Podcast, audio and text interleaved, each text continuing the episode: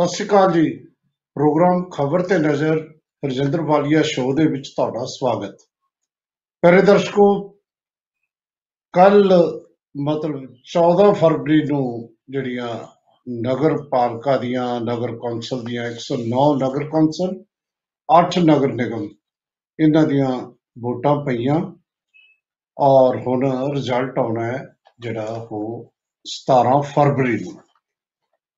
ਜਦੋਂ ਅਸੀਂ overall average ਕੱਢਦੇ ਹਾਂ, ਤਾਂ ਇਹ ਲੱਗਦਾ ਹੈ ਕਿ 71.39 ਮਤਲਬ 71% ਦੇ ਕਰੀਬਨ ਕੱਲ ਪੋਲ ਹੋਈ ਹੈ ਪੋਲਿੰਗ ਜਿਹੜੀ ਵੋਟ ਪਾਈ ਹੈ ਲੋਕਾਂ ਨੇ।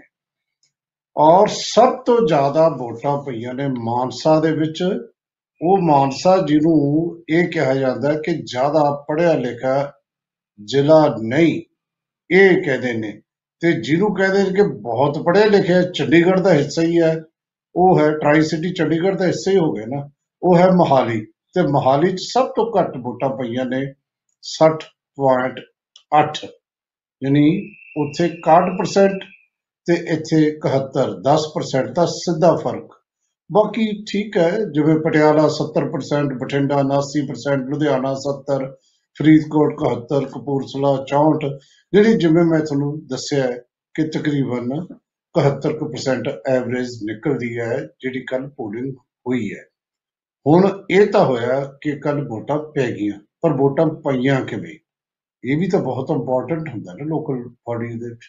ਤੇ ਵੋਟਾਂ ਜਿਹੜਾ ਪਈਆਂ ਨੇ, ਉਹ ਸੱਚਮੁੱਚ ਹੀ ਥਾਂ ਥਾਂ ਤੇ ਜਿਹੜੀਆਂ ਹਿੰਸਾ ਦੀਆਂ ਘਟਨਾਵਾਂ ਹੋਈਆਂ ਜਾਂ ਖਬਰਾਂ ਆਈਆਂ ਟਕਰਾਅ ਦੀਆਂ ਖਬਰਾਂ ਆਈਆਂ, ਝੜਪਾਂ ਦੀਆਂ ਖਬਰਾਂ ਆਈਆਂ, ਲੜਾਈ ਦੀਆਂ ਖਬਰਾਂ ਆਈਆਂ ਜ਼ਖਮੀ ਹੋ ਰਹੇ ਵਰਕਰਾਂ ਦੀਆਂ ਖਬਰਾਂ ਆਈਆਂ, ਲਗਭਗ ਪੰਜਾਬ ਦੇ ਹਰ ਹਿੱਸੇ ਤੋਂ ਇਸ ਕਿਸਮ ਦੀਆਂ ਖਬਰਾਂ ਆਈਆਂ।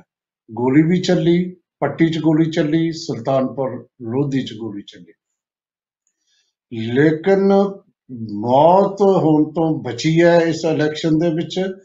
14 ਬੰਦੇ ਜ਼ਖਮੀ ਹੋਣ ਦੀ ਗੱਲ ਆਈ ਹੈ ਕਿ 14 ਇਸ ਚ ਜ਼ਖਮੀ ਹੋਏ। ਰੋਪੜ ਚ ਅਕਾਲੀ ਤੇ ਕਾਂਗਰਸੀ ਭਿੜੇ ਪੱਥਰਬਾਜੀ ਕਿਰਪਾਨਾਂ ਡਾਂਗਾ ਚੱਕੀ ਫਿਰਦੇ ਸੀ ਵਰਕਰ, ਇਹ ਰੋਪੜ ਚ ਹੋਇਆ। ਔਰ ਪਾਤੜਾ, ਸਮਾਣਾ, ਇਹਦੇ ਚ ਤਾਂ ਬੂਥ ਪਾਤੜਾ ਦੇ ਵਿੱਚ ਤਾਂ 8 ਨੰਬਰ ਜਿਹੜਾ ਸੀ, ਉਹਦੇ ਵਿੱਚ ਪੋਲਿੰਗ VOTING ਮਸ਼ੀਨ ਹੀ ਲੈ ਗਏ। ਬੂਥ ਚੋਂ 11 ਨੰਬਰ ਬੂਥ ਦੇ ਵਿੱਚੋਂ VOTING ਮਸ਼ੀਨ ਹੀ ਗਾਇਬ ਹੋ ਗਈ। ਇਸ ਕਿਸਮ ਦੀਆਂ ਖਬਰਾਂ ਵੀ ਮਿਲੀਆਂ ਨੇ। ਰਾਜਪੁਰਾ ਚ ਵੀ ਬੂਥ ਕੈਪਚਰ ਦੀ ਗੱਲ ਪਤਾ ਲੱਗੀ ਹੈ। ਸਮਾਣਾ ਚ ਵੀ, ਬਟਾਲਾ ਚ ਜਾਲੀ ਵੋਟਾਂ ਨੂੰ ਲੈ ਕੇ ਜ਼ਬਰਦਸਤ ਲੜਾਈ। ਨੰਗਲ ਚ ਵੀ ਇਹੋ ਜਿਹਾ ਕੁਝ ਹੋਇਆ। ਜਿਹੜੀ ਤੁਸੀਂ ਇਹ ਦੇਖੋ ਕਿ ਫਤਿਹਗੜ੍ਹ ਚੂੜੀਆਂ ਚ ਮੈਂ ਦੇਖ ਰਿਹਾ ਸੀ।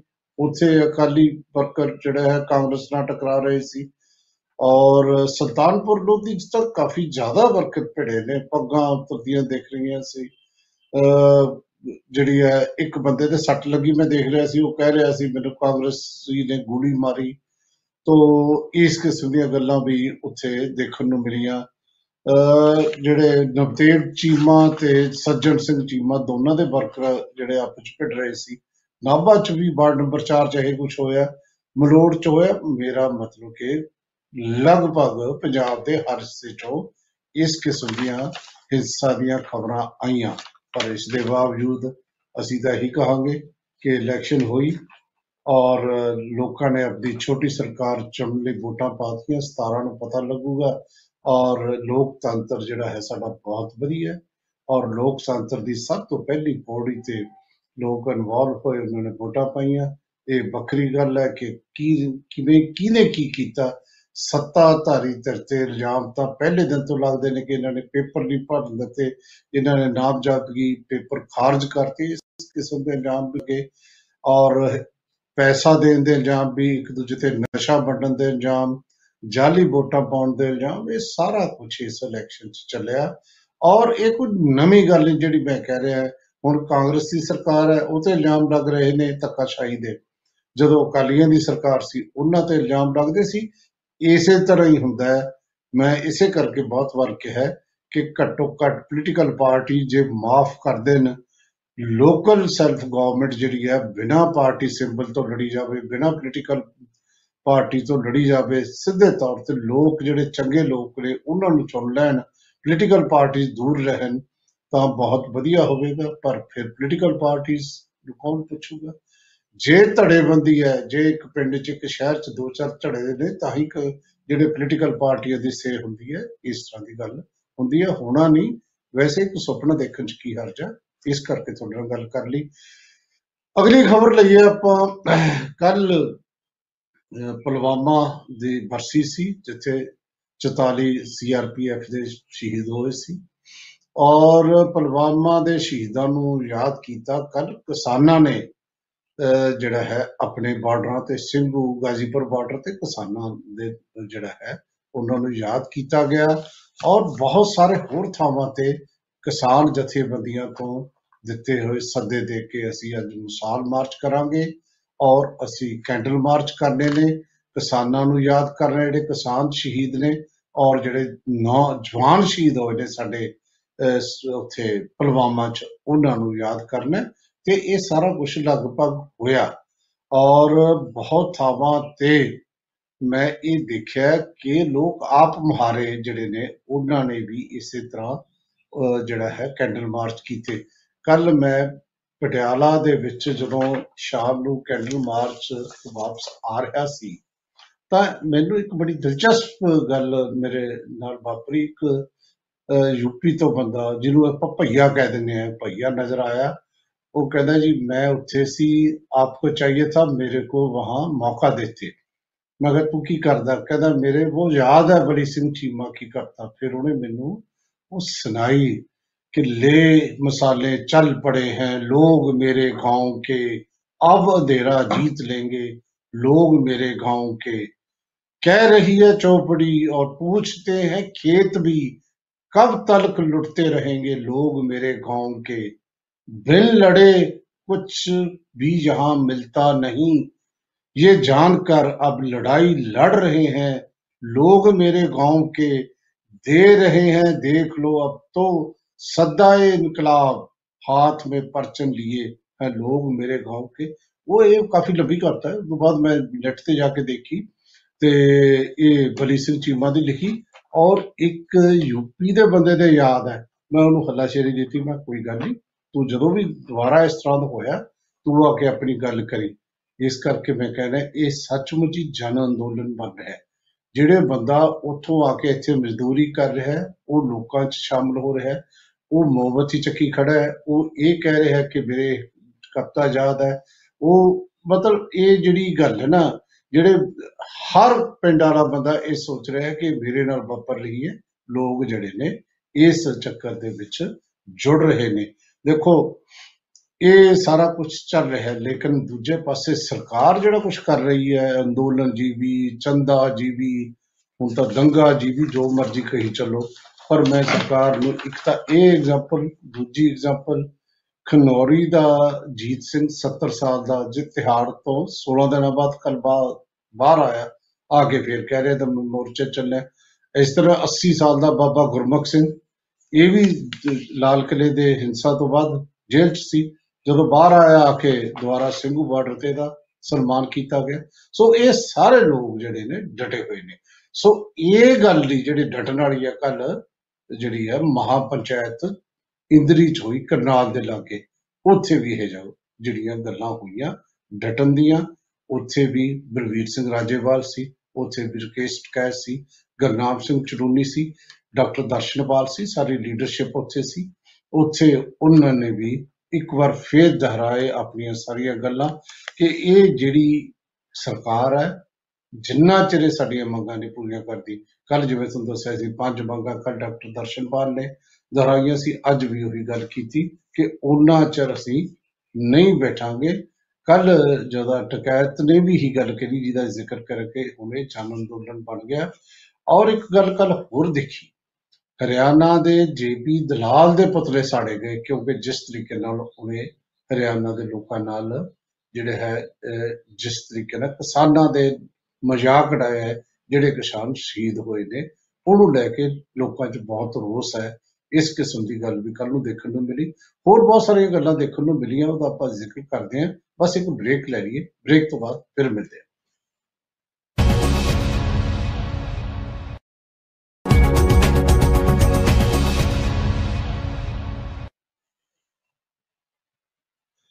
ਬ੍ਰੇਕ ਤੇ ਜਾਣ ਤੋਂ ਪਹਿਲਾਂ ਮੈਂ ਤੁਹਾਨੂੰ ਦੱਸ ਰਿਹਾ ਸੀ ਕੱਲ ਕਿਸਾਨਾਂ ਨੇ ਵੀ ਜਿਹੜਾ ਸ਼ਹੀਦਾਂ ਨੂੰ ਯਾਦ ਕੀਤਾ।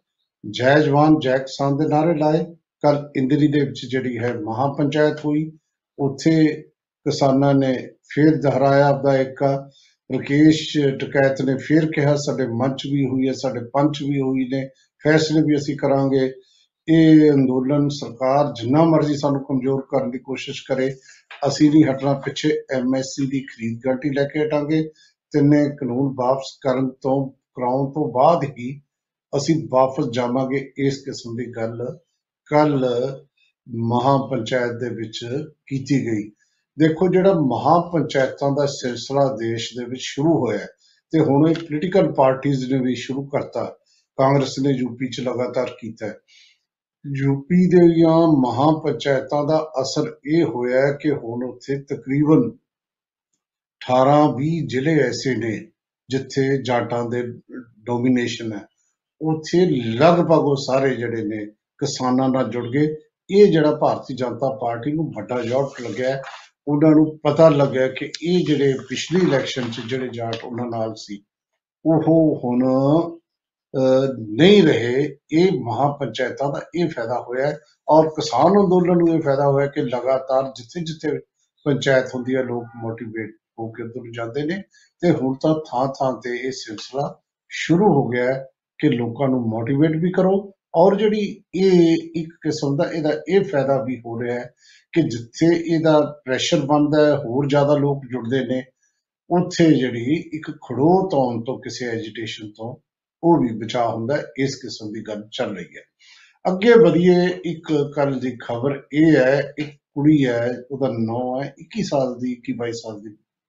ਉਹਦਾ ਨਾਮ ਹੈ ਦਿਸ਼ਾ ਰਵੀ। ਦਿਸ਼ਾ ਰਵੀ ਨੂੰ ਫੜਿਆ ਬੰਗਲੌਰੂ ਤੋਂ।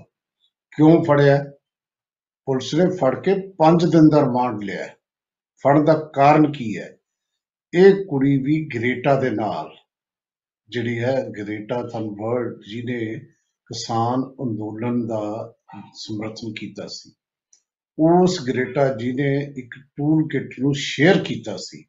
ਉਹ ਗ੍ਰੇਟਾ ਸਵੀਡਨ ਦੀ ਕੁੜੀ ਜਿਹਨੇ ਫਰਾਈਡੇ ਫਿਊਚਰ ਨਾਮ ਦਾ ਇੱਕ ਪ੍ਰੋਗਰਾਮ ਸ਼ੁਰੂ ਕੀਤਾ ਸੀ। ਇਹ ਉਹਦੇ ਨਾਲ ਜੁੜੀ ਹੋਈ।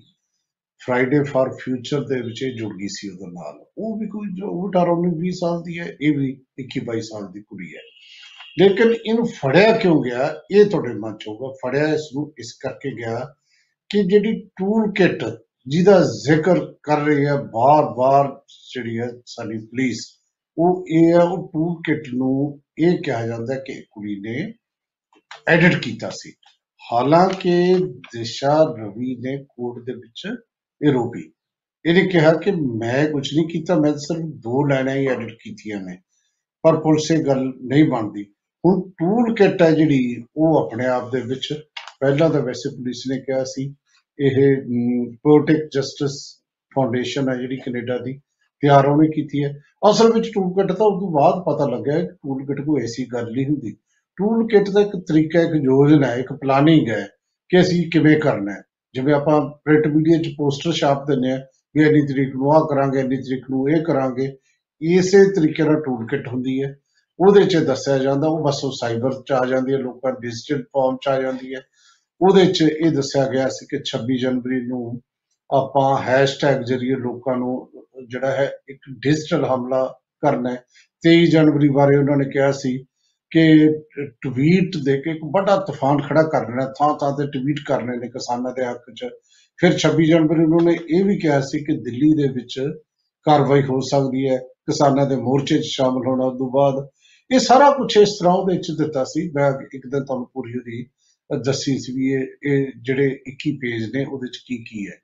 ਹੁਣ ਇਹ ਕੁੜੀ ਨੇ ਉਹਨੂੰ ਐਡਿਟ ਕਰਤਾ ਉਸ ਟੂਲ ਕਿਟ ਨੂੰ ਤੇ ਪੁਲਿਸ ਨੇ ਇਹਨੂੰ ਫੜ ਲਿਆ ਤੇ ਇਹ ਪੁਲਿਸ ਇਹ ਕਹਿ ਰਹੀ ਹੈ ਇਹ ਜਿਹੜੀ ਟੂਲ ਕਿਟ ਹੈ ਕਿਤੇ ਨਾ ਕਿਤੇ ਇਹਦਾ ਖਾਲਿਸਤਾਨ ਨਾਲ ਜੋੜ ਰਹੀ ਹੈ ਜਿਹੜਾ ਲਿੰਕ ਇਸ ਕਰਕੇ ਜਿਹੜੇ ਵੀ ਇਹਦੇ ਨਾਲ ਅਹ, ਸੰਬੰਧਿਤ ਨੇ ਉਹ ਫੜੇ ਜਾਂਦੇ ਨੇ।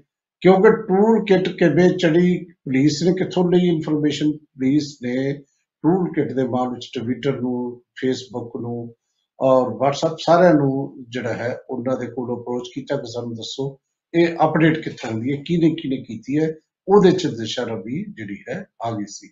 ਸੋ ਟੂਲ ਕਿਟ ਦਾ ਜਿਹੜਾ ਮਾਮਲਾ ਗਰਮਾਇਆ ਹੋਇਆ, ਵੈਸੇ ਤਾਂ ਸਾਡੇ ਦੇਸ਼ ਦੇ ਵਿੱਚ ਸਾਰੇ ਮਾਮਲੇ ਗਰਮਾਏ ਹੋਏ ਨੇ, ਖਾਸ ਤੌਰ ਤੇ ਜਿਹੜੇ ਕਿਸਾਨਾਂ ਦੀ ਮਦਦ ਕਰਦੇ ਨੇ, ਖਾਸ ਤੌਰ ਤੇ ਜਿਹੜੇ ਉਹਨਾਂ ਦੇ ਹੱਕ 'ਚ ਲਿਖਦੇ ਨੇ, ਉਹ ਮਾਮਲੇ ਗਰਮਾਈ ਸਮਝੋ।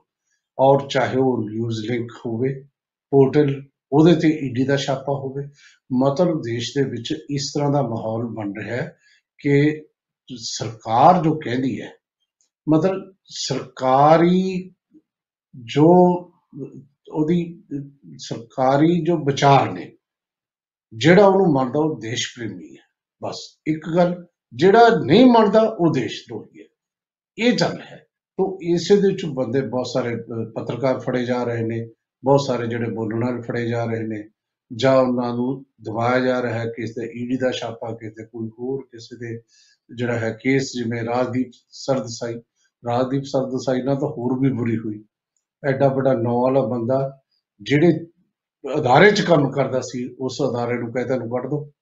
ਔਰ ਮਮਤਾ ਬੈਨਰਜੀ ਨੇ ਤਾਂ ਇਹ ਕਿਹਾ ਕਿ ਬੋਲਦੇ ਹੋਏ ਕਿਹਾ, ਜਦੋਂ ਉੱਥੇ ਇੰਡੀਆ ਟੁਡੇ ਵਾਲੇ ਕਰ ਰਹੇ ਸੀ ਨਾ ਆਪਣਾ ਪ੍ਰੋਗਰਾਮ, ਉਹ ਕਹਿੰਦੀ ਵੀ ਤੁਹਾਡਾ, ਤੁਹਾਡੇ ਤਾਂ ਕੀ ਹੋ ਸਕਦਾ? ਤੁਸੀਂ ਤਾਂ ਆਪਦੇ ਬੰਦੇ ਮੇਰੀ ਇੰਟਰਵਿਊ ਲੈ ਗਿਆ ਅਹ ਰਾਜਦੀਪ ਸਰਦਸਾਈ ਤੇ ਉਹ ਲਾਈ ਕਿਉਂ ਨਹੀਂ? ਕਿਉਂ ਨਹੀਂ ਚੱਲਣ ਦਿੱਤੀ? ਉਹਨੂੰ ਉਦੋਂ ਪਹਿਲੇ ਹੀ ਕੱਢ ਦਿੱਤਾ ਗਿਆ, ਪਹਿਲਾਂ ਉੱਤੇ ਕੇਸ ਹੋਇਆ। ਸੋ ਇਸ ਕਿਸਮ ਦੀ ਗੱਲ ਚੱਲ ਰਹੀ ਹੈ। ਦਿਸ਼ਾ ਰਵੀ ਤਾਂ ਚੀਜ਼ ਕੀ ਹੈ ਅੱਗੇ ਵਧੀਏ ਆਪਾਂ। ਦੇਖੋ, ਅੱਗੇ ਜਿਹੜੀ ਖਬਰ ਹੈ, ਉਹ ਹੈ ਕੈਪਟਨ ਅਮਰਿੰਦਰ ਸਿੰਘ ਦਾ ਕੱਲ ਕੈਪਟਨ ਅਮਰਿੰਦਰ ਸਿੰਘ ਨੇ ਜਿਹੜਾ ਇਸ਼ੂ ਲਿਆ, ਉਹ ਕਿਸਾਨਾਂ ਦੇ ਸਿੱਧੇ ਤੌਰ ਤੇ ਹੱਕ 'ਚ ਇਸ ਕਰਕੇ ਜਾਂਦਾ ਹੈ। ਦੋ ਬੰਦੇ ਟਾਰਗੇਟ ਸੀ ਕੱਲ ਦੀ ਗੱਲ ਦੇ ਵਿੱਚ ਉਹਨਾਂ ਦੇ। ਇੱਕ ਨਰਿੰਦਰ ਸਿੰਘ ਤੋਮਰ, ਜਿਹੜਾ ਸਾਡੇ ਦੇਸ਼ ਦਾ ਰੱਖਿਆ ਮੰਤਰੀ ਹੈ। ਦੂਜਾ ਜੇਪੀ, ਜਿਹੜਾ ਸਾਡੇ ਦੇਸ਼ ਦਾ ਖੇਤੀ ਮੰਤਰੀ ਹੈ। ਦੂਜਾ ਜਿਹੜਾ ਹਰਿਆਣਾ ਦਾ ਖੇਤੀ ਮੰਤਰੀ ਹੈ ਉਹ ਹੈਗਾ ਜੇਪੀ ਦਲਾਲ। ਦੋਨਾਂ ਨੇ ਲਗਭਗ ਗੱਲ ਇਹੀ ਜਿਹੀ ਕੀਤੀ ਜਿਹਦੇ ਕਿਸਾਨਾਂ ਨੂੰ ਵੱਡਾ ਗੁੱਸਾ ਉਹਨਾਂ ਦੇ ਮਨ 'ਚ। ਪਹਿਲੀ ਤਾਂ ਗੱਲ ਹੈ ਜਿਹੜਾ ਤੋਮਰ ਹੈ ਇਹਦੇ ਬਾਰੇ ਤਾਂ ਬਹੁਤ ਪਰ ਗੱਲ ਕੀਤੀ ਹੈ ਕਿ ਝੂਠ ਬੋਲ ਝੂਠ ਤਾਂ ਵੈਸੇ ਕੋਈ ਵੀ ਬੋਲ ਸਕਦਾ ਇਹਨਾਂ 'ਚ। ਉਹਨਾਂ ਨੇ ਕੀ ਕਿਹਾ ਤੋਮਰ ਨੇ? ਸੰਸਦ ਦੇ ਵਿੱਚ ਇਹ ਕਿਹਾ ਕਿ ਮੈਨੂੰ ਦਿੱਲੀ ਪੁਲਿਸ ਨੇ ਦੱਸਿਆ ਹੈ, ਉਹਦੇ ਹਵਾਲੇ ਨਾਲ ਕਿ ਕਿਸਾਨਾਂ ਦੀ ਜਿਹੜੀ ਮੌਤ ਹੋਈ ਹੈ, ਸਿਰਫ ਦੋ ਦੀ ਹੋਈ ਹੈ। ਇੱਕ ਕਿਸਾਨ ਨੇ ਖੁਦਕੁਸ਼ੀ ਕੀਤੀ ਹੈ, ਦੋ ਨੇ ਜਿਹੜਾ ਹੈ, ਉਹ ਉੱਥੇ ਮੌਤ ਹੋਈ ਹੈ। ਇਹ ਅੰਕੜਾ ਹੈ ਸਾਡੇ ਖੇਤੀ ਮੰਤਰੀ ਦਾ, ਜਿਹਦੇ ਚ 228 ਤੋਂ ਵੱਧ ਜਿਹੜੇ ਕਿਸਾਨ ਜਿਹੜੀ ਐਜੀਟੇਸ਼ਨ ਚਲੇ ਗਏ, ਤੋਮਰ ਸਾਹਿਬ ਕਹਿੰਦੇ ਸਿਰਫ ਦੋ ਗਏ ਨੇ। ਔਰ ਇੱਕ ਨੇ ਖੁਦਕੁਸ਼ੀ ਕੀਤੀ ਹੈ। ਹਾਲਾਂਕਿ ਖੁਦਕੁਸ਼ੀਆਂ ਵੀ ਮੇਰਾ ਖਿਆਲ ਹੈ 10 ਦੇ ਨੇੜੇ ਹੋ ਗਈਆਂ। ਬਾਬਾ ਰਾਮ ਸਿੰਘ ਤੋਂ ਜੇ ਆਪਾਂ ਵਕੀਲ ਤੋਂ ਲੈ ਕੇ ਸਾਰਿਆਂ ਦੀ ਆਪਾਂ ਗਿਣਤੀ ਕਰੀਏ। ਐਨੀਵੇ ਇਹ ਗੱਲ ਇਹ ਕਹੀ ਜੇਪੀ ਦਲਾਲ ਬਾਰੇ ਤਾਂ ਤੁਹਾਨੂੰ ਕੱਲ ਦੱਸਿਆ ਸੀ, ਉਹਨੇ ਤਾਂ ਬੜਾ ਮਜ਼ਾਕ ਉਡਾਇਆ, ਕਹਿੰਦਾ ਆਪਣੀ ਮਰਜ਼ੀ ਨਾਲ ਆਏ ਨੇ ਅਹ ਐਵੇਂ ਵੀ ਉਹ ਵੀ ਤਾਂ ਲੋਕ ਮਰਦੇ ਨੇ ਉਹ ਵੀ ਤਾਂ ਇਹਨਾਂ ਨੇ ਮਰਨਾ ਹੀ ਸੀ ਜੇ ਚਲੇ ਜਾਂਦੇ। ਇਸ ਵੈਸ਼ਾ ਨਾਲ ਆਏ ਨੇ, ਇੱਥੇ ਕਿਹੜੇ ਦਿਨ ਨਾਲ ਸਾਨੂੰ ਕੀ ਫ਼ਰਕ ਪੈਂਦਾ, ਕੋਈ ਮਰੇ, ਕੋਈ ਜੀਵੇ? ਹਾਲਾਂਕਿ ਉਹ ਤੋਂ ਬਾਅਦ ਜਦੋਂ ਰੌਲਾ ਪੈ ਗਿਆ ਕੱਲ ਤਾਂ ਪੁਤਲੇ ਵੀ ਸਾੜੇ ਗਏ, ਔਰ ਉਹਨੂੰ ਬਾਹਰ ਕੱਢਣ ਦੇ ਲਈ ਵੀ ਜਿਹੜੀ ਹੈ, ਇਹ, ਮੰਗ ਰੱਖੀ ਗਈ।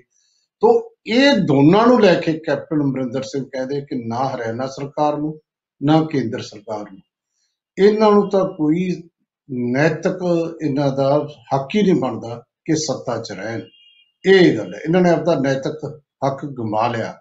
ਹੁਣ ਇਹਦੇ ਮਾਮਲੇ ਵਿੱਚ, ਤੋਮਰ ਦੇ ਮਾਮਲੇ ਵਿੱਚ ਕੈਪਟਨ ਸਾਹਿਬ ਕਹਿੰਦੇ ਕਿ 102 ਬੰਦਿਆਂ ਨੂੰ ਤਾਂ ਮੈਂ ਮੁਆਵਜ਼ਾ ਦੇ ਚੁੱਕਿਆ। ਹਾਂ ਤੁਸੀਂ ਮੁਆਵਜ਼ਾ ਤਾਂ ਕੀ ਦੇਣਾ ਸੀ? ਤੁਸੀਂ ਤਾਂ ਇਹਨਾਂ ਦੀ ਮੰਨਣ ਨੂੰ ਵੀ ਤਿਆਰ ਨਹੀਂ, ਇਹ ਕੈਪਟਨ ਸਾਹਿਬ ਨੇ ਕਿਹਾ ਹਾਲਾਂਕਿ ਸਰਕਾਰ ਨੂੰ ਵੀ ਚਾਹੀਦਾ ਹੈ।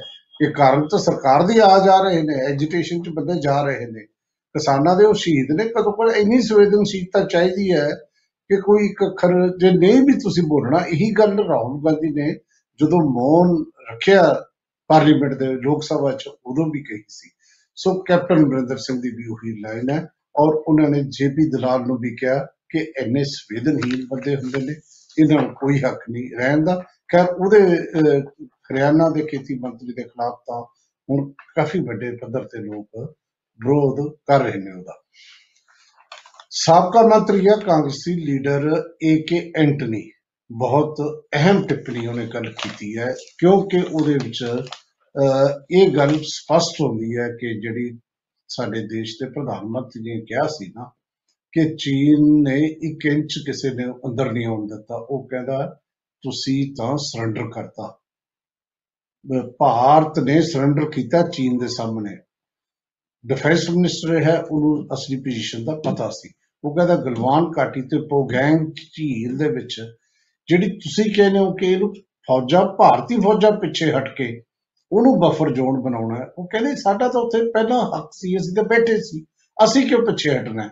ਇਹਦਾ ਮਤਲਬ ਤੁਸੀਂ ਚੀਨ ਨੇ ਤੁਹਾਨੂੰ ਸਰੈਂਡਰ ਕਰਵਾਤਾ। ਇਹ ਕਿਹਾ, ਕਈ ਗੱਲਾਂ ਕੀਤੀਆਂ ਕਿ ਐਂਟਨੀ ਨੇ, ਇਹ ਵੀ ਕਿਹਾ ਕਿ ਇੱਕ ਪਾਸੇ ਤਾਂ ਚੀਨ ਤੇ ਹੋਰ ਸਰਹੱਦਾਂ ਤੇ ਖਤਰਾ ਹੈ ਤੇ ਦੂਜੇ ਪਾਸੇ ਸਾਡੇ ਬਜਟ ਦੇ ਵਿੱਚ ਰੱਖਿਆ ਬਜਟ ਨੂੰ ਬਿਲਕੁਲ ਹੀ ਨਹੀਂ ਵਧਾਇਆ ਗਿਆ ਵੀ ਮਾਮੂਲੀ ਜਿਹਾ ਵਾਧਾ ਕੀਤਾ ਗਿਆ।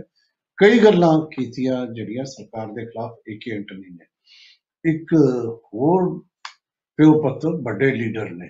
ਵੈਸੇ ਤਾਂ ਸਾਡੇ ਦੇਸ਼ ਦੇ ਵਿੱਚ ਚਾਹੇ ਉਹ ਮੈਂ ਬਹੁਤ ਵਾਰ ਕਿਹਾ ਵੀ ਜੇ ਇੱਥੋਂ ਸ਼ੁਰੂ ਕਰ ਲਈ ਜਿਹਦੀ ਮੈਂ ਗ- ਜ਼ਿਕਰ ਕਰ ਰਿਹਾ ਜੰਮੂ ਕਸ਼ਮੀਰ, ਉਹਦੇ ਚ ਫ- ਸ਼ੇਖ ਅਬਦੁੱਲਾ, ਫ- ਉਮਰ ਅਬਦੁੱਲਾ ਤੇ ਪੰਜਾਬ ਚ ਵੜ ਜੀਏ ਜੰਮੂ ਤੋਂ ਬਾਅਦ ਸੁਖਵੀਰ ਸਿੰਘ ਬਾਦਲ, ਸਰਦਾਰ ਪ੍ਰਕਾਸ਼ ਸਿੰਘ ਬਾਦਲ, ਇਹ ਪ- ਪਿਓ ਪੁੱਤੀ ਚੱਲਦੇ ਨੇ ਹੁਣ ਤੱਕ। ਚਾਹੇ ਯੂਪੀ ਚ ਵੜ ਜੀਏ ਲੱਲੂ ਪ੍ਰਸਾਦ ਯਾਦਵ, ਤੇਜਸਵੀ ਯਾਦਵ ਮੁਲਾਇਮ ਸਿੰਘ ਯਾਦਵ, ਅਖਿਲੇਸ਼ ਯਾਦਵ, ਉਹ ਇਹੀ ਚੱਲਦਾ ਤੇ ਫਿਰ ਆਪਾਂ ਨੂੰ ਕਹਿਣ ਦੀ ਲੋੜ ਨਹੀਂ ਨਹਿਰੂ ਪਰਿਵਾਰ ਇੰਦਰਾ ਗਾਂਧੀ ਸੋਨੀਆ ਗਾਂਧੀ ਰਾਜੀਵ ਗਾਂਧੀ ਵੱਡੇ ਨੌ ਸਾਰਾ ਕੁਝ ਹੀ ਸਾਡਾ ਦੇਸ਼ ਜਿਹੜਾ ਅਜੀਬ ਕਿਸਮ ਦਾ ਹੀ ਚੱਲ ਰਿਹਾ ਹੈ। ਇਸ ਮਾਮਲੇ 'ਚ ਪਰਿਵਾਰਵਾਦ ਜ਼ਿਆਦਾ ਹੈ ਤੇ ਸਿਰਫ ਜੇ ਪਰਿਵਾਰ ਹਾਲ ਦੀ ਘੜੀ ਪਰਿਵਾਰਵਾਦ ਘੱਟ ਹੈ ਉਹ ਭਾਰਤੀ ਜਨਤਾ ਪਾਰਟੀ 'ਚ ਘੱਟ ਹੈ। ਐਨੀਵੇ ਉਮਰ ਅਬਦੁੱਲਾ ਨੇ ਇਹ ਗੱਲ ਕਹੀ ਕਿ ਜਿਹੜਾ ਸਾਨੂੰ ਬਿਨਾਂ ਦੱਸੇ ਬਿਨਾਂ ਕਿਸੇ ਗੱਲ ਤੇ ਸਾਨੂੰ ਫਿਰ ਇਹਨਾਂ ਨੇ ਕੱਲ ਜਿਹੜਾ ਹੈ ਅਹ, ਮੈਨੂੰ ਤੇ ਮੇਰੇ ਪਿਓ ਨੂੰ ਸਾਡੇ ਸਾਰੇ ਪਰਿਵਾਰ ਨੂੰ ਇਹਨਾਂ ਨੇ ਨਜ਼ਰਬੰਦ ਕਰਤਾ ਘਰ 'ਚ ਹੀ ਕੈਦ ਕਰਤਾ। ਇਹ ਮੈਂ ਪਹਿਲੀ ਗੱਲ ਕਰਕੇ ਹਟਿਆ ਇਹ ਸਾਰਾ ਕੁਝ ਜਿਹੜਾ ਸਾਡੀ ਇਹ ਸਰਕਾਰ 'ਚ ਚੱਲ ਰਿਹਾ ਤੁਹਾਨੂੰ ਪਤਾ ਹੀ ਹੈ ਕਿ ਬਾਰ-ਬਾਰ ਕੀ ਦੱਸਣਾ ਹੈ। ਅਹ ਲੱਖਾ ਸਿਧਾਣਾ ਦੀ ਖਬਰ ਲੈ ਲਈਏ ਤੇ 1 ਲੱਖ ਰੁਪਇਆ ਉਹਦੇ ਉਹਦਾ ਵੀ ਇਨਾਮ ਜਿਹੜਾ ਹੈ ਜਿਹੜਾ ਉਹਦੀ ਸੂਹ ਦੇਊਗਾ 1 ਲੱਖ ਰੁਪਇਆ ਮਿਲੂ। ਇਹ ਵੀ ਹੁਣ ਦੀਪ ਸਿੱਧੂ ਦੇ ਰਾਹ ਤੇ ਹੈ। ਦੀਪ ਸਿੱਧੂ ਫੜਿਆ ਗਿਆ ਇਹ ਨਹੀਂ ਫੜਿਆ ਗਿਆ ਉਹਦਾ ਉਹ ਦੋਨਾਂ ਦੇ ਲੋਕਾਂ ਨੂੰ ਭੜਕਾਉਣ ਦਾ ਜਿਹੜਾ ਇਲਜ਼ਾਮ ਲੱਗਿਆ ਹੈ, ਉਹਦੇ ਵਿੱਚ ਲੱਖਾ ਸਿਧਾਣਾ ਵੀ ਆ ਗਿਆ ਤੇ ਲੱਖਾ ਸਿਧਾਣਾ ਨੇ ਰਾਤ ਨੂੰ ਇਹ ਵੀਡੀਓ ਵਾਇਰਲ ਲੈ ਕੇ ਰਾਤ ਨੂੰ ਇਹ ਕਿਹਾ ਸੀ ਵੀ ਜਿਹੜਾ ਇਹ ਗਰੁੱਪ ਚੱਲੂਗਾ ਸਤਨਾਮ ਪੰਨੂ ਤੇ ਪੰਧੇਰ ਵਾਲਾ ਇਹਨਾਂ ਨੇ ਜਾਣਾ ਹੈ ਰਿੰਗ ਰੋਡ ਤੇ ਆਪਾਂ ਇਹਨਾਂ ਦੇ ਪਿੱਛੇ ਜਾਵਾਂਗੇ, ਫਿਰ ਆਪਾਂ ਦੇਖਾਂਗੇ ਤੇ ਮਗਰ ਬੜਾ ਹੱਲਾ ਗੁੱਲਾ ਨੌਜਵਾਨ ਕਰ ਰਹੇ ਸੀ ਜਦੋਂ ਇਹ ਸਟੇਜ ਤੇ ਬੋਲ ਰਿਹਾ ਸੀ। ਐਨੀਵੇ ਇੱਕ ਖਬਰ ਜਿਹੜੀ ਹੈ ਅਹ, ਲਈਏ ਆਪਾਂ ਸਾਬਕਾ ਚੀਫ ਜਸਟਿਸ ਰੰਜਨ ਗ- ਗਗੋਈ ਦੀ। ਗਗੋਈ ਕੀ ਕਹਿੰਦਾ ਹੈ? ਕਹਿੰਦਾ ਜਿਹੜਾ ਤੁਸੀਂ ਮੇਰੇ ਤੇ ਇਲਜ਼ਾਮ ਲਾਉਣੇ ਹੋ ਨਾ ਕਿ ਮੈਂ ਰਾਜ ਸਭਾ ਦੀ ਸੀਟ ਲੈ ਲਈ ਜੇ ਮੈਂ ਸੌਦਾ ਕਰਨਾ ਹੁੰਦਾ ਤਾਂ ਮੈਂ ਵੱਡਾ ਸੌਦਾ ਕਰਦਾ। ਇਹ ਕੱਲ ਉਹਨੇ ਗੱਲ ਕਹੀ ਹੈ। ਅਹ ਇਹਦਾ ਆਪਾਂ ਅਗਲੇ ਹਿੱਸੇ 'ਚ ਪੂਰੀ ਡਿਟੇਲ ਖਬਰ ਲੈਣੇ ਕਿਉਂਕਿ ਹੁਣ ਬ੍ਰੇਕ ਦਾ ਟਾਈਮ ਹੁੰਦਾ ਜਾਂਦਾ ਹੈ ਤੇ ਉਹ ਪੈਟਰੋਲ ਤੇ ਡੀਜ਼ਲ ਤਾਂ ਮਹਿੰਗੇ ਹੁੰਦੇ ਸੀ। ਹੁਣ 50 ਰੁਪਏ ਮਹਿੰਗਾ ਜਿਹੜਾ ਹੋ ਗਿਆ, ਹੁਣ, ਅਹ, ਜਿਹੜਾ ਸਿਲੰਡਰ, ਉਹਦਾ ਜ਼ਿਕਰ ਕਰਾਂਗੇ। ਜਿਹੜੇ ਕੈਦੀ ਪੰਜਾਬ ਦੇ ਬਾਹਰ ਫਿਰਦੇ ਨੇ, ਉਹਨਾਂ ਦੀ ਪਾਰੋਲ 17 ਤੋਂ ਖਤਮ ਔਰ ਉਹਨਾਂ ਨੂੰ ਦੁਬਾਰਾ ਜੇਲ੍ਹ 'ਚ ਜਾਣਾ ਪਊਗਾ। ਇਹ ਵੀ ਖਬਰ ਜਿਹੜੀ ਹੈ, ਆ ਗਈ ਹੈ। ਉੱਤਰਾਖੰਡ 'ਚ 17 ਲਾਸ਼ਾਂ ਹੋਰ ਮਿਲੀਆਂ ਨੇ, ਇਹਦਾ ਜ਼ਿਕਰ ਕਰਨਾ ਹੈ। ਤੇ ਆਪਾਂ ਇਹ ਵੀ ਗੱਲ ਕਰਨੀ ਹੈ ਕਿ ਕਿਸਾਨ ਅੰਦੋਲਨ ਦੀ ਹਮਾਇਤ ਦੇ ਵਿੱਚ ਅਮਰੀਕੀ ਭਾਰਤੀਆਂ ਨੇ ਵੈਲੈਂਟਾਈਨ ਡੇ ਤੇ ਕੀ ਕਿਹਾ ਹੈ, ਇਹਦਾ ਜ਼ਿਕਰ ਕਰਾਂਗੇ। ਪੰਜਾਬ ਦੀ ਮਹਿਲਾ ਕਮਿਸ਼ਨ ਦੀ ਚੇਅਰਪਰਸਨ ਮਨੀਸ਼ਾ ਗਲਾਟੀ ਕੱਲ ਅਮਿਤ ਸ਼ਾਹ ਨੂੰ ਵੀ ਮਿਲੀ ਹੈ ਨੌਦੀਪ ਨੂੰ ਵੀ ਮਿਲੀ ਹੈ ਜਿਹੜੀ ਕੁੜੀ ਜੇਲ੍ਹ 'ਚ ਹੈ।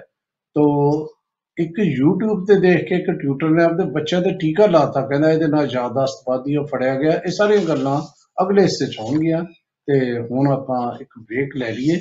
ਬ੍ਰੇਕ ਤੇ ਜਾਣ ਤੋਂ ਪਹਿਲਾਂ ਮੈਂ ਤੁਹਾਨੂੰ ਯਾਦ ਕਰਾਵਾਂ ਕਿ ਤੁਸੀਂ ਅਗਲਾ ਹਿੱਸਾ ਦੇਖ ਸਕੋਗੇ ਸਾਡਾ 9:40 ਤੇ 9:40 ਤੇ ਅਗਲਾ ਹਿੱਸਾ, ਉਸ ਤੋਂ ਇਲਾਵਾ ਤੁਸੀਂ YouTube, Facebook ਤੇ ਵੀ ਜਾ ਸਕਦੇ ਹੋ।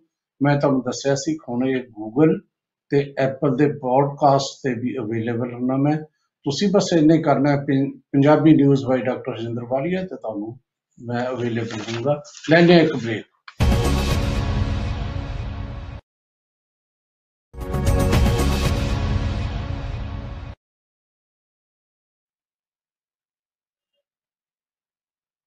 ਬ੍ਰੇਕ ਤੋਂ ਬਾਅਦ ਤੁਹਾਡਾ ਫਿਰ ਸਵਾਗਤ। ਗੱਲ ਇਹ ਹੈ ਕਿ ਮੈਂ ਤੁਹਾਨੂੰ ਬ੍ਰੇਕ ਤੋਂ ਪਹਿਲਾਂ ਦੱਸ ਹੀ ਰਿਹਾ ਸੀ ਕਿ ਸਾਬਕਾ ਚੀਫ ਜਸਟਿਸ ਇੰਡੀਆ ਦਾ ਰੰਜਨ ਗੰਗੋਈ, ਉਹਨਾਂ ਨੂੰ ਵੀ ਇੰਡੀਆ ਟੁਡੇ ਗਰੁੱਪ ਦਾ ਜਿਹੜਾ ਪ੍ਰੋਗਰਾਮ ਮਕਸਦ ਚੱਲਦੇ ਨੇ, ਉਹਦੇ ਚ ਉਹਨੂੰ ਪੁੱਛਿਆ ਕਿ ਤੁਹਾਡੇ ਤੇ ਇਲਜ਼ਾਮ ਲੱਗਦਾ ਹੈ ਗੰਗੋਈ ਸਾਹਿਬ ਕਿ ਤੁਸੀਂ ਰਾਮ ਮੰਦਿਰ ਦਾ ਅਯੋਧਿਆ ਵਿਵਾਦ ਦਾ ਫੈਸਲਾ ਜਿਹੜਾ ਕੀਤਾ ਹੈ, ਰਫਾਲ ਡੀਲ ਦਾ ਫੈਸਲਾ ਕੀਤਾ ਹੈ। ਇਹ ਫੈਸਲੇ ਸਰਕਾਰ ਦੇ ਹੱਕ ਚ ਗਏ ਨੇ। ਤੁਹਾਡੇ ਤੇ ਇਲਜ਼ਾਮ ਲੱਗਦਾ ਹੈ ਕਿ ਇਹਦੇ ਯੂਜ਼ ਦੇ ਵਿੱਚ ਤੁਹਾਨੂੰ ਰਾਜ ਸਭਾ ਦੀ ਸੀਟ ਮਿਲੀ। ਇਹ ਕਿਹਾ ਗਿਆ। ਉਹਨੇ ਹੁਣ ਡਿਫੈਂਸ ਦੇ ਵਿੱਚ ਕੀ ਕਿਹਾ ਹੈ? ਦੋ ਗੱਲਾਂ ਕਹੀਆਂ ਨੇ। ਪਹਿਲੀ ਗੱਲ ਕਹਿੰਦੇ ਸਭ ਨੂੰ ਪਤਾ ਹੈ ਕਿ ਰਾਜ ਸਭਾ ਦੇ ਲਈ ਜਾਣ ਤੋਂ ਪਹਿਲਾਂ ਮੈਂ ਕਹਿਤਾ ਸੀ ਕਿ ਮੈਂ ਕੋਈ ਤਨਖਾਹ ਨਹੀਂ ਲੈਣੀ ਰਾਜ ਸਭਾ ਦੀ ਆਪਣੀ ਇਸ ਮੈਂਬਰੀ ਮੇਰਾ ਖਿਆਲ ਹੈ ਕਿ ਹੋ ਸਕਦਾ ਕਾਨੂੰਨ ਵੀ ਹੋਵੇ ਕਿ ਤੁਹਾਨੂੰ ਜਿਹੜੀ ਪੈਨਸ਼ਨ ਮਿਲਦੀ ਆ, ਉਹਦੇ ਕਰਕੇ ਲੈ ਸਕਦੇ ਮੈਨੂੰ ਇਹਦੇ ਬਾਰੇ ਆਮ ਨਾਟ ਕਲੀਅਰ ਪਰ ਉਹਨਾਂ ਨੇ ਇਹ ਕਿਹਾ ਕਿ ਮੈਂ ਤਨਖਾਹ ਨਹੀਂ ਲੈਣੀ। ਇੱਕ ਤਾਂ ਲੌਜੀਕ ਇਹ ਦਿੱਤਾ, ਫਿਰ ਮੈਂ ਕਾਹਦੇ ਲਈ ਸੌਦਾ ਕਰਨਾ ਸੀ? ਦੂਜੀ ਗੱਲ, ਉਹ ਕਹਿੰਦੇ ਜੇ ਮੈਂ ਸੌਦਾ ਕਰਨਾ ਹੀ ਹੁੰਦਾ, ਤਾਂ ਮੈਂ ਸਿਰਫ ਰਾਜ ਸਭਾ ਲਈ ਕਰਨਾ ਸੀ। ਫਿਰ ਮੈਂ ਕੋਈ ਵੱਡੀ ਚੀਜ਼ ਮੰਗਦਾ, ਫਿਰ ਮੈਂ ਵੱਡਾ ਸੌਦਾ ਕਰਦਾ, ਇਹ ਮੈਂ ਸੌਦਾ ਨਹੀਂ ਕੀਤਾ। ਮੈਂ ਤਾਂ ਰਾਜ ਸਭਾ ਚ ਤਾਂ ਗਿਆ ਕਿ ਕੋਈ ਵੱਡੇ ਕੰਮ ਕਰਾਂ।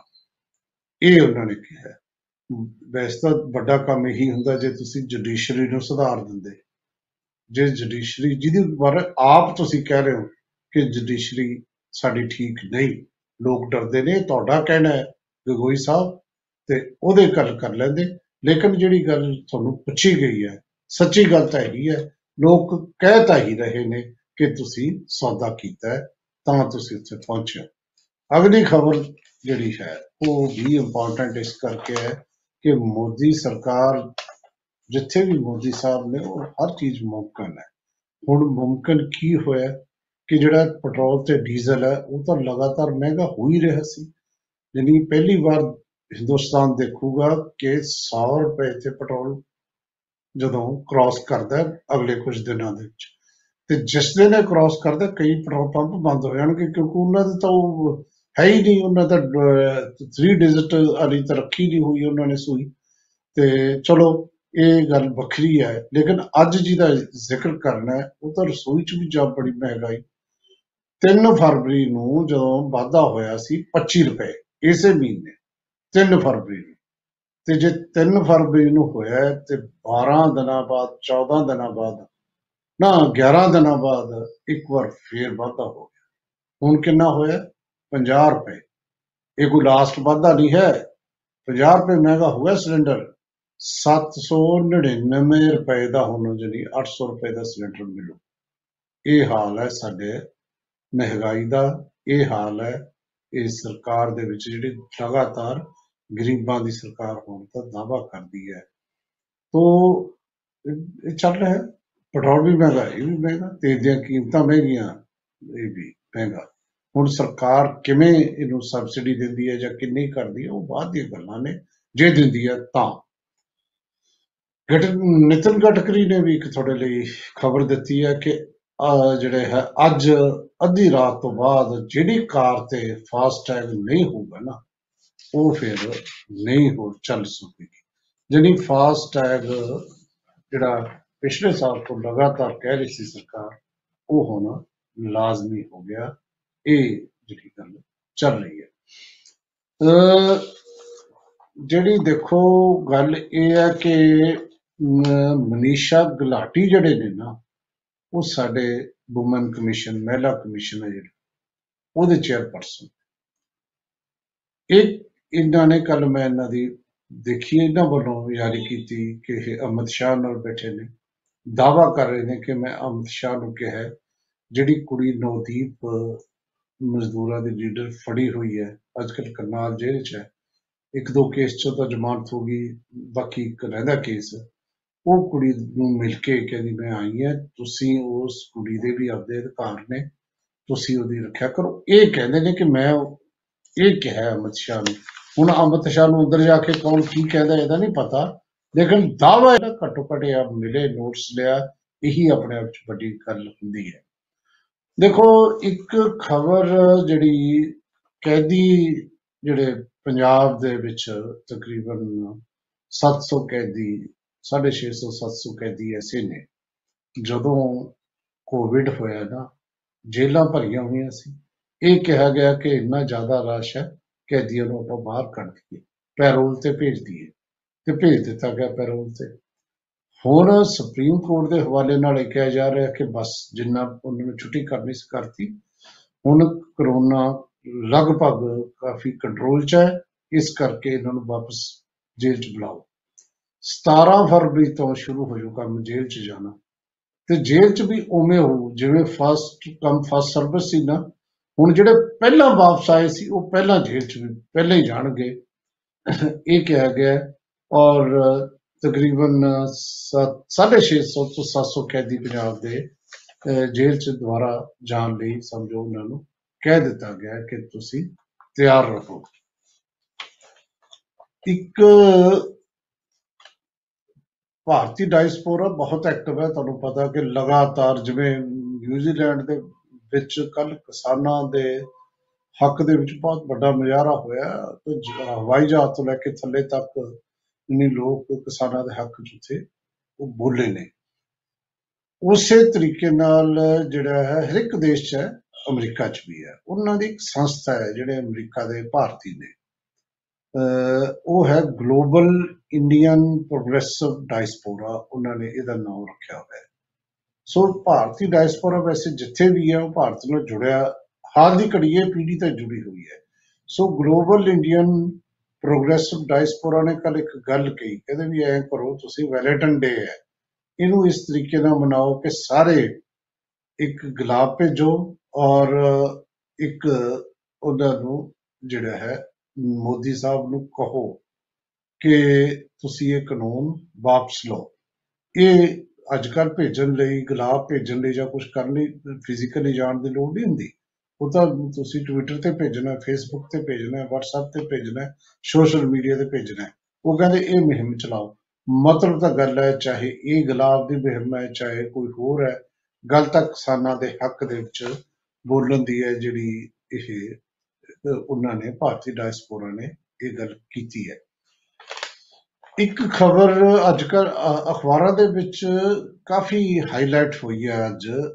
ਇਹ ਕਿਹਾ ਇਹ ਗਿਆ ਹੈ ਕਿ ਪੁਲਵਾਮਾ ਦੇ ਹਮਲੇ ਦੀ ਬਰਸੀ ਦੇ ਮੌਕੇ ਦੁਸ਼ਮਣ ਨੇ ਜੰਮੂ ਨੂੰ ਦੁਬਾਰਾ ਡਰਾਉਣ ਲਈ ਇੱਕ ਸਾਜ਼ਿਸ਼ ਰਚੀ ਸੀ, ਜਿਹੜੀ ਬੇਨਕਾਬ ਕਰ ਦਿੱਤੀ ਗਈ। ਉਹ ਕਹਿੰਦੇ ਨੇ ਕਿ 6.5 ਕਿਲੋ ਜਿਹੜਾ ਹੈ ਆਈਈਡੀ ਆਈਈਡੀ ਕੀ ਹੁੰਦਾ ਹੈ? ਇੰਪਰੋਵਾਈਜ਼ਡ ਐਕਸਪਲੋਸਿਵ ਡਿਵਾਈਸ ਇਹ ਫੜੀ ਗਈ ਹੈ। ਇਹ ਵਿਰੋਧ ਕਹਿ ਲਓ ਜੇ ਸਿੱਧੇ ਲਫ਼ਜ਼ਾਂ 'ਚ ਫੜਿਆ ਗਿਆ ਹੈ।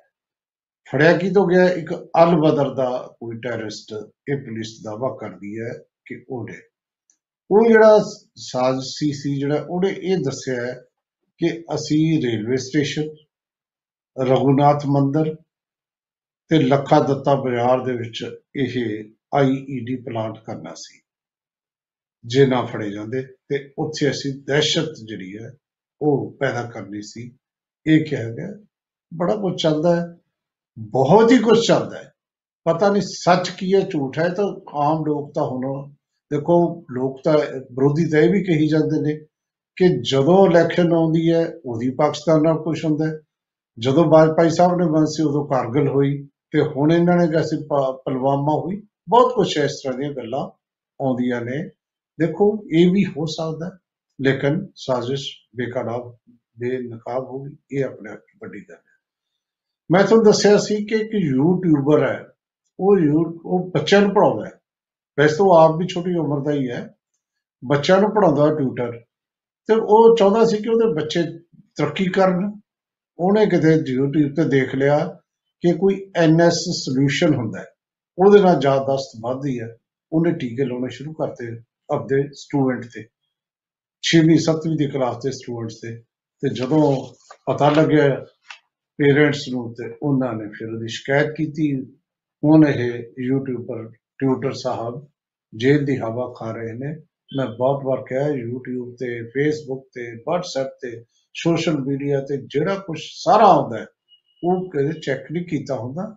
ਇਹ ਵੀ ਦੇਖਣ ਦੀ ਲੋੜ ਹੈ। ਇਸੇ ਕਰਕੇ ਫੇਕ ਨਿਊਜ਼ ਦੇ ਮਾਮਲੇ ਫੇਕ ਇਨਫੋਰਮੇਸ਼ਨ ਇੱਧਰ ਉੱਧਰ ਕਰਨ ਤੋਂ ਪਹਿਲਾਂ 20 ਵਾਰੀ ਸੋਚੋ। ਨਹੀਂ ਤਾਂ ਫਿਰ ਬਹੁਤ ਕੁਝ ਚੱਲਦਾ ਹੈ ਕਿ ਜੇ ਤੁਸੀਂ 11 ਜਾਂ 31 ਲੋਕਾਂ ਤੱਕ ਨਹੀਂ ਭੇਜਿਆ ਤਾਂ ਦੇਵੀ ਨਾਰਾਜ਼ ਹੋ ਜੂ ਇਹੋ ਜਿਹੀਆਂ ਗੱਲਾਂ 'ਚ ਲੋਕ ਲੱਗੇ ਰਹਿੰਦੇ ਨੇ, ਇੱਕ ਦੂਜੇ ਨੂੰ ਭੇਜਣ। ਚਾਹੀਦਾ ਨਹੀਂ ਹੈ। ਨੁਕਸਾਨ ਹੋਇਆ ਕੱਲ ਇੱਕ ਵੱਡਾ, ਇੱਕ ਮਿੰਨੀ ਬੱਸ ਆਂਧਰਾ ਦੀ ਗੱਲ ਹੈ, ਆਂਧਰਾ ਪ੍ਰਦੇਸ਼ ਦੇ ਕੁਰਨੂਲ ਦੀ। ਮਿੰਨੀ ਬੱਸ ਦੇ ਵਿੱਚ ਇੱਕ ਪਰਿਵਾਰ ਜਾ ਰਿਹਾ ਸੀ, ਰਿਸ਼ਤੇਦਾਰ ਜਾ ਰਹੇ ਸੀ, ਐ ਕਹਿ ਲਓ। 14 ਬੰਦਿਆਂ ਦੀ ਮੌਤ ਹੋਈ ਹੈ। ਰਾਜਸਥਾਨ ਚੱਲੇ ਸੀ, ਮੱਥਾ ਟੇਕਣ ਅਜਮੇਰ ਸ਼ਰੀਫ ਤੇ ਉਹ ਤੁਰ ਗਏ ਵਿਚਾਰੇ। ਤੇ ਜਿਹੜੇ ਉੱਤਰਾਖੰਡ ਚ ਤੁਰੇ ਨੇ 17 ਹੋਰ ਲਾਸ਼ਾਂ ਉਹਨਾਂ ਦੀਆਂ ਮਿਲੀਆਂ ਨੇ ਹੁਣ 51 ਲਾਸ਼ਾਂ ਮਿਲ ਗਈਆਂ ਹਾਲੇ ਚੱਲ ਰਿਹਾ ਹੈ। 22 ਇਹਨਾਂ ਤੋਂ ਇਲਾਵਾ 51 ਇਹ ਨੇ 22 ਐਸੇ ਨੇ ਜਿਨ੍ਹਾਂ ਦੇ ਅੰਗ ਮਿਲੇ ਨੇ। ਸੋ ਬਹੁਤ ਉੱਥੇ ਵੱਡੀ ਟ੍ਰੈਜਡੀ ਹੋਈ ਸੀ। ਤੇ ਤੁਹਾਨੂੰ ਥੋੜਾ ਬਹੁਤ ਹਰ ਰੋਜ਼ ਅਪਡੇਟ ਕਰਾਉਣੇ ਆ ਹੁਣ ਅਹ, ਪਿਆਰੇ ਦਰਸ਼ਕੋ ਵਕਤ ਹੋ ਗਿਆ ਤੋਂ ਵਿਦਾ ਲੈਣ ਦਾ। ਔਰ ਕੱਲ ਸਵੇਰੇ ਆਪਾਂ 8:40 ਖਬਰ ਤੇ ਨਜ਼ਰ ਰਜਿੰਦਰ ਵਾਲੀ ਸ਼ੋਅ ਚ ਮਿਲਾਂਗੇ। ਤੇ ਅੱਜ ਸ਼ਾਮ ਨੂੰ ਆਪਾਂ 5:30 ਵਜੇ ਚਰਚਾ ਪ੍ਰੋਗਰਾਮ ਚ ਕਰਾਂਗੇ ਮੁਲਾਕਾਤ। ਬਹੁਤ ਬਹੁਤ ਸ਼ੁਕਰੀਆ।